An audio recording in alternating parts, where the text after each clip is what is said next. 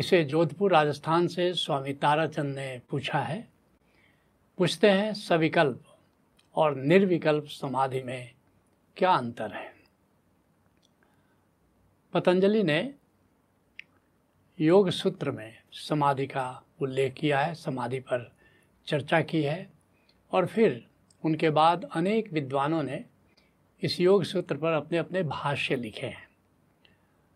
अब एक बात समझने की है कि पतंजलि ने आत्मा को जानकर पतंजलि योग सूत्र लिखा और जो विद्वानों ने व्याख्या की है, वो पतंजलि के शब्दों के आधार पर योग सूत्र की व्याख्या की है। नतीजा ये हुआ कि वो व्याख्याएँ इतनी क्लिष्ट हो गई और शब्दों में इतनी खो गई हैं कि समझना बड़ा मुश्किल है कि वास्तव में पतंजलि का आशय क्या है कहने का। और अधिकतर देखा गया है कि जो विद्वान हैं, वे शब्दों में उलझ जाते हैं।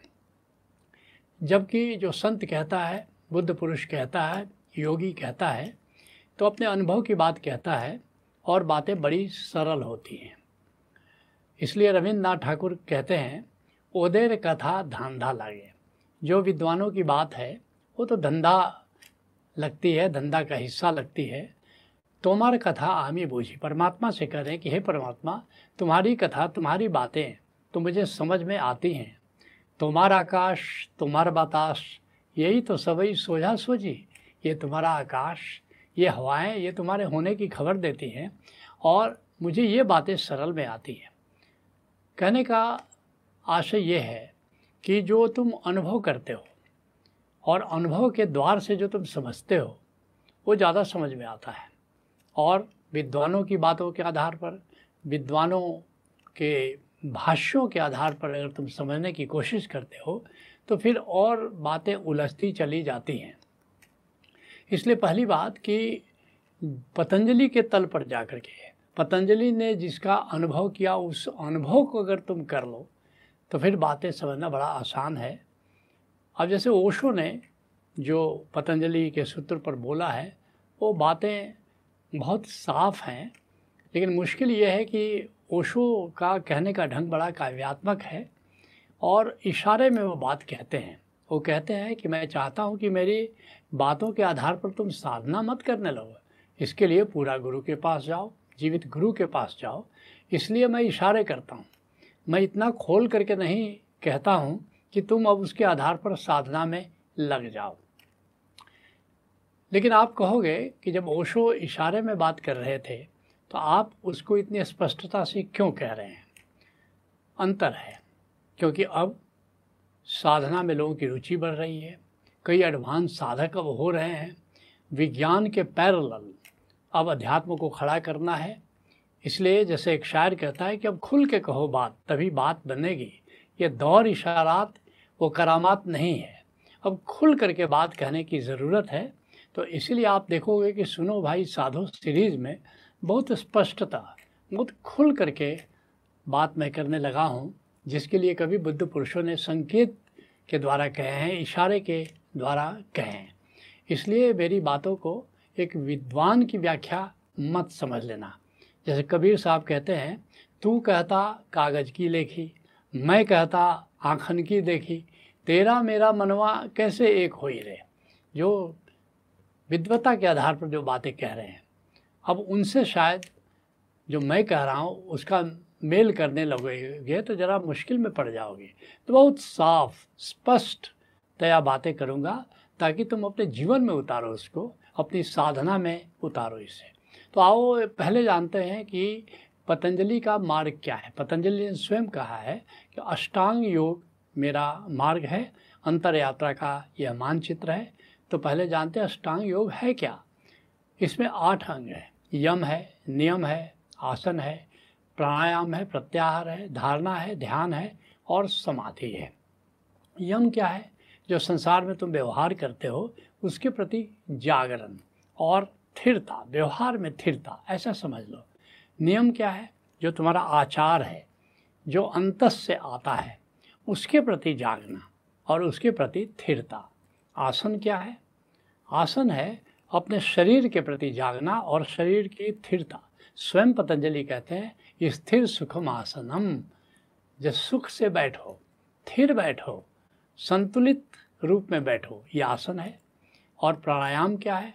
सांस के प्रति जागरण और सांस में स्थिरता। और फिर प्रत्याहार क्या है? अंतर जगत के प्रति जागरण और अंतर जगत में स्थिरता। सांसों के प्रति जागरण, विचारों के प्रति जागरण, भावों के प्रति जागरण। उसी तरह से धारणा क्या है? धारणा है किसी विषय के प्रति जागरण और उसके प्रति स्थिरता। और ध्यान क्या है? निराकार के प्रति जागरण और निराकार में स्थिरता। ये ध्यान है। और समाधि क्या है? समाधि है जो भीतर अंतर आकाश है। गहरा अंतर आकाश उसके प्रति जागरण और उसमें स्थिरता। इसलिए समाधि को समझने के लिए तीन तत्वों को जानना बहुत ज़रूरी है। कि वो तीन तत्व क्या है? गे ज्ञाता और ज्ञान। अगर इन तीन तत्वों को तुम ठीक से समझ लो तो समाधि समझ में आ जाएगी। तो पहले जानते हैं, ये गे क्या है? ये जो हमारे भीतर अंतर आकाश है जो भीतर देखोगे निराकार है, और अगर ठीक से देखो तो उसमें गहराई दिखेगी थ्री डायमेंशंस दिखेंगे, जैसे बाहर का आकाश है, ऐसे ही भीतर का आकाश भी दिखता है, और ये अंतर आकाश ही हमारी आत्मा है।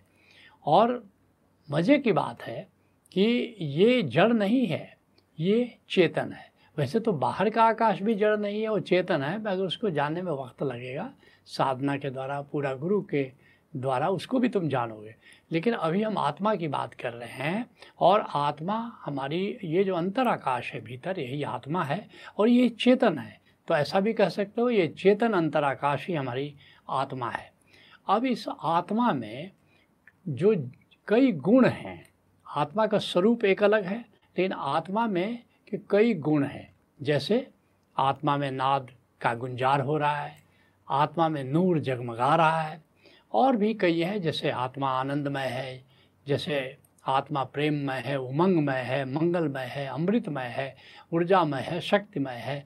तो कई ऐसे आत्मा में गुण है, जिसको तुम कहते हैं नॉन एलिमेंट जिसको कहते हैं गे है, जो जानने लायक है, जो जाना जा सकता है।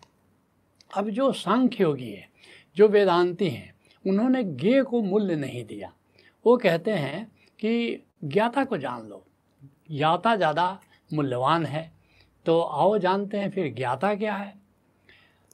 ये जो ज्ञेय को जानने वाला चैतन्य तत्व जो है, यही, ये आत्मा में ही विद्यमान है। जैसे नाद है, नूर है, जो ज्ञेय तत्व है, आत्मा में ही विद्यमान है। और उसी तरह से लेकिन जानता कौन है? जैसे नाद गूंज रहा है, हमारे कान तो नहीं सुन सकते, फिर कौन सुन रहा है?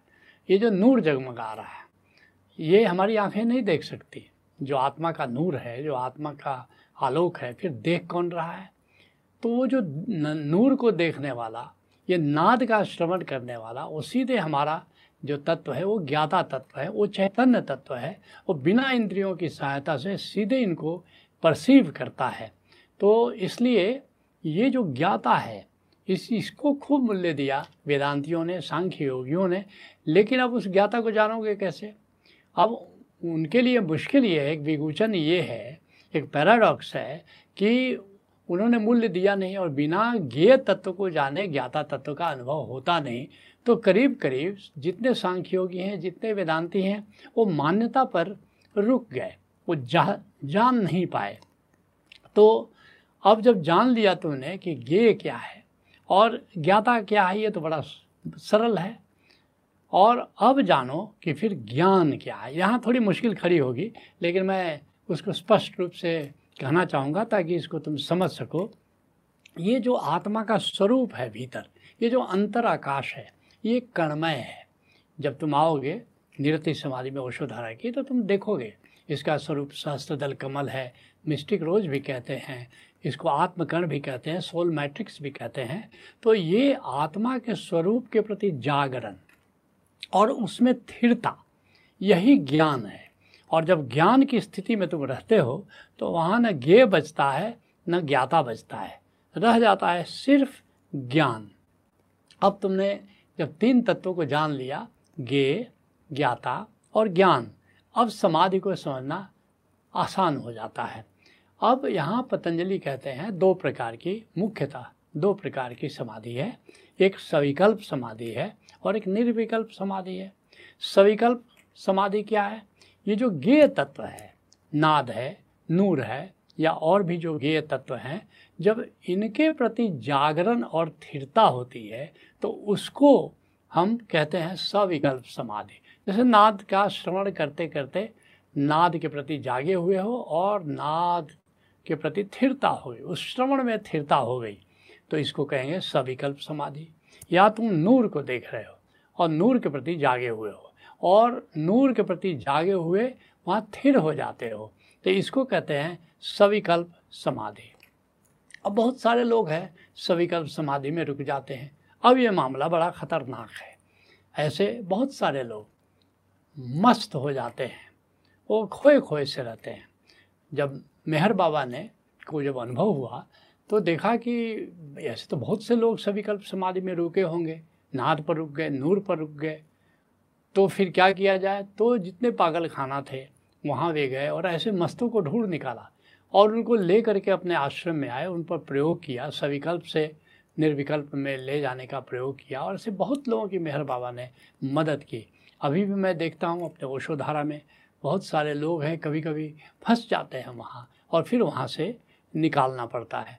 तो सविकल्प समाधि का मतलब है गेय तत्व में ही रुक जाना गेय तत्व में ही उलझ जाना। तो इसलिए इसको ठीक से जानना ज़रूरी क्या रुकना नहीं है। और एक और बात है कि अब विगुचन में कैसे लोग पड़ गए कि अब व्याख्याकारों ने इसकी व्याख्या भी की और पतंजलि ने सूक्ष्म आधार पर कुछ भेद भी किए हैं। अब भेद किए तो उनकी और भी व्याख्याएँ हुई। जैसे क्या कहा, ये सविकल्प समाधि के भेद हैं। क्या क्या है? सविचार समाधि, विचार की दृष्टि से। संप्रज्ञात समाधि, कितना बोध है उसकी दृष्टि से। फिर सवितर्क और वहाँ पर तुम्हारा वितर्क ज्ञान कितना है? और फिर क्या? सबीज समाधि और कामना के आधार पर किया। ये सब भेद हैं सविकल्प समाधि के। और फिर इसके बाद का जो चरण है, वो निर्विकल्प समाधि है। निर्विकल्प समाधि क्या है? आत्मा के स्वरूप के प्रति जागरण और उसमें लीन होना, ये है निर्विकल्प समाधि। जैसे मैंने बताया कि आत्मा का स्वरूप क्या है? ये जो अंतर आकाश ये कर्मय है। सहस्रदल कमल कह लो या आत्मकर्ण कह लो। अब इसके स्वरूप में, जबकि सविकल्प समाधि क्या था? उसके गुण में ठहरना गुण के प्रति जागना। तो उसके स्वरूप में जब तुम स्थिर हो जाते हो, उसके स्वरूप में तुम स्थिर हो जाते हो तो इसको कहते हैं निर्विकल्प समाधि। ये निर्विकल्प समाधि असली बात है और हमें निर्विकल्प समाधि तक जाना है और इसके लिए पूरा गुरु चाहिए, जो तुमको सविकल्प से निर्विकल्प की ओर ले जाए। इसके लिए कबीर साहब कहते हैं निर्विकल्प समाधि के लिए, जाप मरे, अजपा मरे, अनहद भी मर जाए। राम सने ही नाम मरे कह कबीर समझाए। कहते हैं कि वहाँ पर अनहद का गुंजार भी सुनाई नहीं देता, उसके पार तुम चले जाते हो। ये सांस, अजपा और जाप, ये तो कब का दूर परिधि पर रह जाता है और वहाँ पर बिल्कुल जागरण मात्र रह जाता है, जिसके लिए ओशो ने बड़ा बढ़िया ढंग से इसको समझाया है कि हमारी तीन अवस्थाएँ हैं, जागरण है, स्वप्न है, सुषुप्ति है। ये तीन से तुम परिचित हो।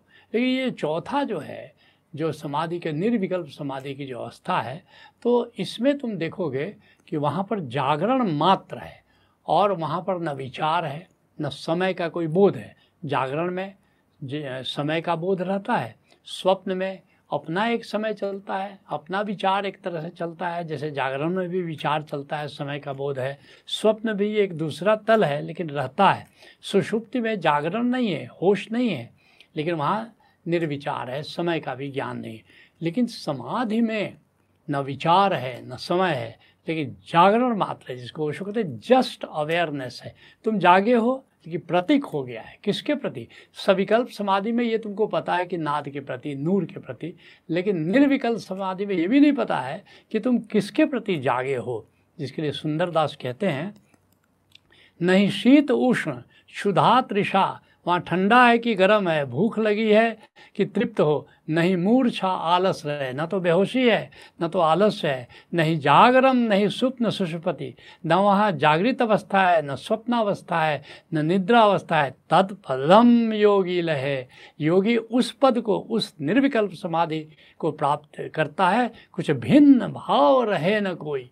कोई भिन्नता वहाँ नहीं रहती, कोई भेद नहीं वहाँ बचता है। सा समाधि बखानी है। इसको समाधि कहते हैं। तो ये जो निर्विकल्प समाधि है। इसके भी कई प्रकार का वर्णन किया है पतंजलि ने। जैसे निर्विचार समाधि, असंप्रज्ञात समाधि, निर्वितर्क समाधि, निर्बीज समाधि। ये सब निर्विकल्प समाधि के ही भेद हैं। ओषोधारा में निर्विकल्प समाधि के चौदह तलों की यात्रा कराई जाती है। लेकिन मैं कहना चाहूँगा कि करो, निर्वाण समाधि तक करो।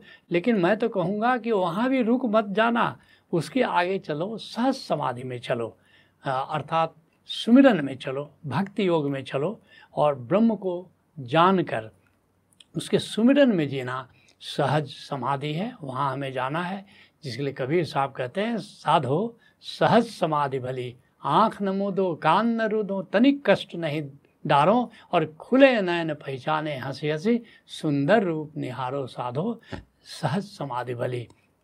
मैं तो कहता हूँ, तुमने कई बार मुझे कहते सुना होगा, समाधि आत्मा का स्नान है और सुमिरन आत्मा का श्रृंगार है। दोनों ही ज़रूरी है। नॉलेज